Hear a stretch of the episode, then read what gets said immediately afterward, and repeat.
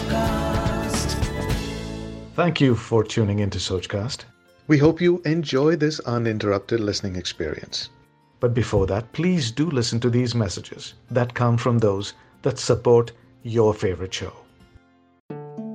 कभी सोचा है आपने कि कहानियों से हमारा इतना लगाव क्यों होता है जो मुझे समझ में आता है वो ये कि हमारी खुद की लाइफ भी एक स्टोरी है एक पॉइंट पर शुरू होती है और एक पॉइंट पर द एंड भी होता है हम अपना किरदार बड़ी शिद्दत से निभाते हैं और हमारी ज़िंदगी की कहानी में बहुत सारे किरदार शामिल होते हैं। इसीलिए जब हम कोई भी कहानी सुनते हैं तो हम उसमें अपना कनेक्ट ढूँढने की कोशिश करते हैं। अपने जैसे लोग हमें अच्छे लगते हैं ना? और अपने से कुछ अलग भी अगर वो इंस्पायर करते हो, कुछ बेहतर देते हो तो। तो कुछ बेहतर मिले इसी इंटेंशन से अपनी ज़िंदगी के सफ़र में मैंने एक और सफ़र शुरू किया, जिसका नाम है कहानियों का सफ़र। कुछ ऐसी ही कहानियाँ, जिसमें हमसे मिलते जुलते किरदार हमें मिलेंगे। सोचकास्ट पर मेरे यानी अमित के साथ सुनिए कहानियों का सफ़र। कहानियों के सफ़र में एक बार आपका फिर से बहुत बहुत स्वागत है। मेरा नाम है अमित वाधवा, कहानियों को आवाज़ देता हूँ। आज की कहानी है गुल से गुलशन। जिसे लिखा है अंजलि खेर जी ने भोपाल से। आइए, शुरू करते हैं। सुबह सुबह हाथ में चाय का प्याला थामे रुद्धिमा ड्राइंग रूम में रखे आम चेयर पर बैठ गई।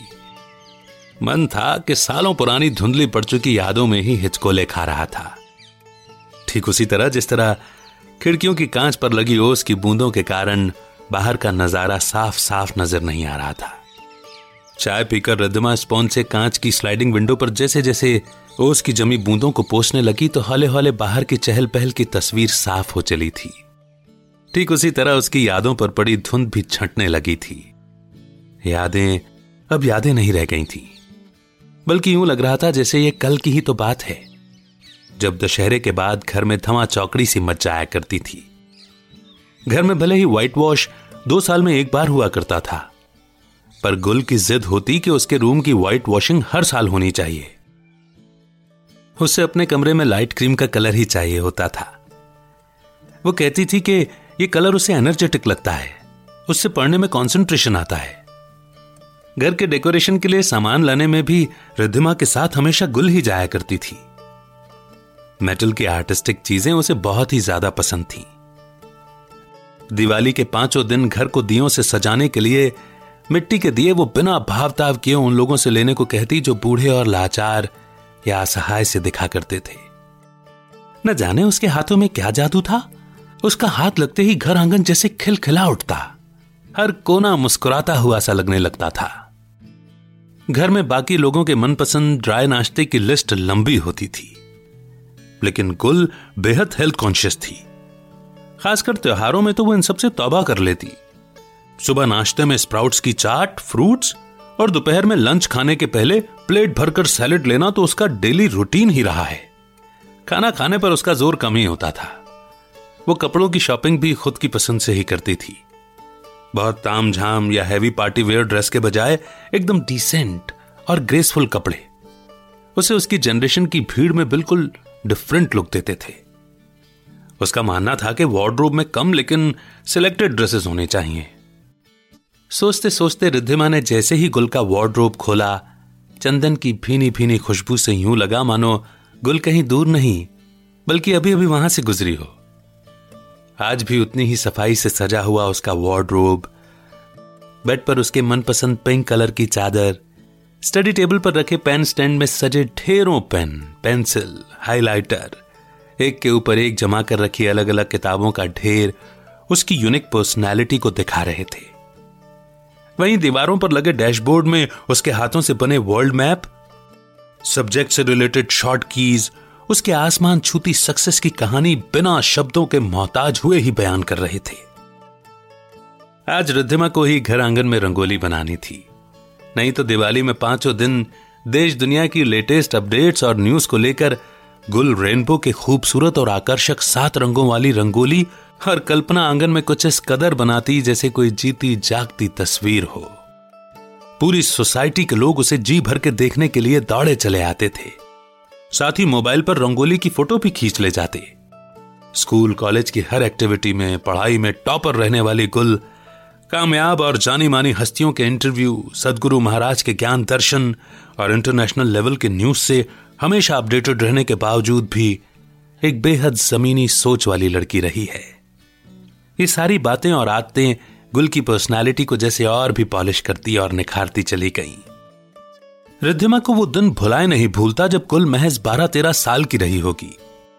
घर में बेतहाशा काम के चलते उसने घर में काम करने वाली मेड बबली को दिवाली के आसपास एक दिन भी छुट्टी न करने को कहा था।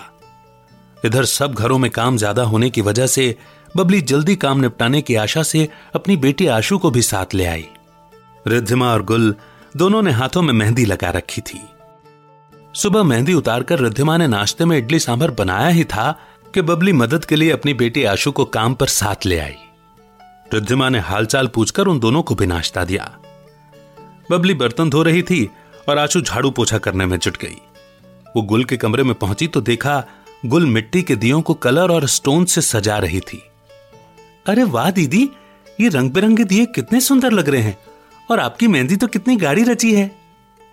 आशु प्यार से गुल के हाथों को निहारते हुए बोली, गुल की नज़र आशु के सूने रूखे हाथों पर गई तो उसने पूछा, आशु, तुमने मेहंदी नहीं लगाई? नहीं दीदी, दिन भर पानी में काम करना पड़ता है तो दो ही दिन में रंग उतर जाता है। ऊपर से एक बार मेहंदी लगाओ तो आधा कोन मेहंदी सूख कर बेकार हो जाती है। माँ कहती है, इससे पैसा बर्बाद होता है, इसलिए कोन ही नहीं खरीदा। हम्म अच्छा कल शाम को पूजा में पहनने के लिए नई ड्रेस तो है ना तुम्हारे पास? गुल ने एक और सवाल किया। नहीं, दीदी। पिछले साल की ड्रेस नई की नई रखी है। तब थोड़ी बड़ी साइज़ की ली थी। इस साल एकदम फिट आ जाएगी, वही पहनेंगे। आशु बोली। ये सुनकर गुल उदास हो गई। अपनी हम उम्र कद काठी की लड़की को इस तरह की ज़िंदगी के हालातों से जूझते देख, शायद उसके दिल का कोई कोना भीग सा गया था। जाने क्या सोचकर उसने अपना वार्ड्रोब खोला और दिवाली के लिए खरीदी हुई दो ड्रेस में से एक निकालकर आशु को थमा दी। जब उसने लेने से मना किया तो गुल किचन से रिद्धिमा को बुला लाई और उसके हाथों से आशु को फ्रॉक दिलवाई और कहा, दिवाली के दिन शाम को पूजा के समय यही पहनना।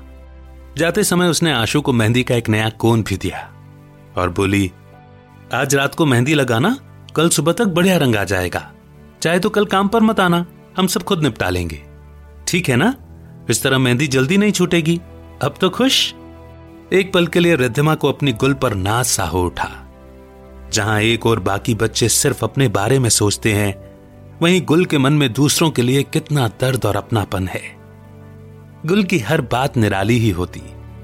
जहाँ एक और दूसरों के लिए उसका माँ सा दिल पिघलता था, वहीं किसी भी अन्याय के खिलाफ आवाज़ उठाने में वो उतनी ही बेखौफ थी। ये सब सोचकर ही रिद्धिमा का मन अपनी बेटी के लिए गर्व से भर उठता।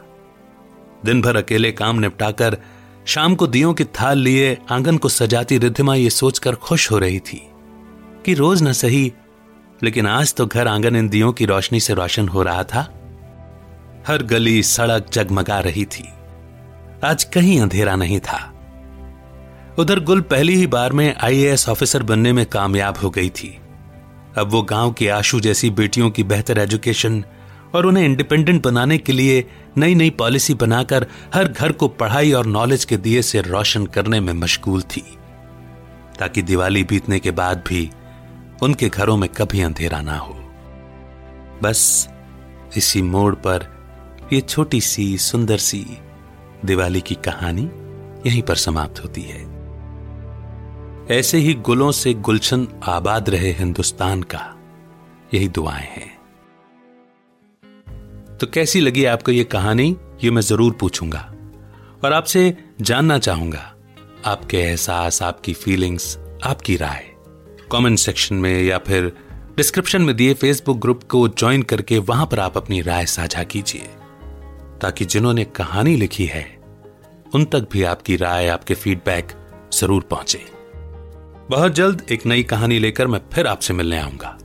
अगर आप कहानी लिखते हैं और शेयर करना चाहते हैं तो कहानियों का सफ़र at Gmail dot com इस पर भेज सकते हैं डिस्क्रिप्शन में मैंने वो ईमेल आईडी पे लिखा है रखिए अपना बेहतर ख्याल, मुस्कुराते रहिए और सुनते रहिए कहानियाँ अमित के साथ जय हिंद, जय Bharat Like this Sochcast? Tune in for more with the Sochcast app from the Google Play Store. आशा करते हैं कि आपको ये सोच कास्ट बहुत पसंद आया। अगर कुछ कहना है इसके बारे में तो लिखकर बताइए हमें अपने फेसबुक और इंस्टाग्राम पेज पर सोच कास्ट ढूंढिए। अगर आपको अपनी सोच दुनिया को सुनानी हो तो सोच कास्ट करो। Sochcast.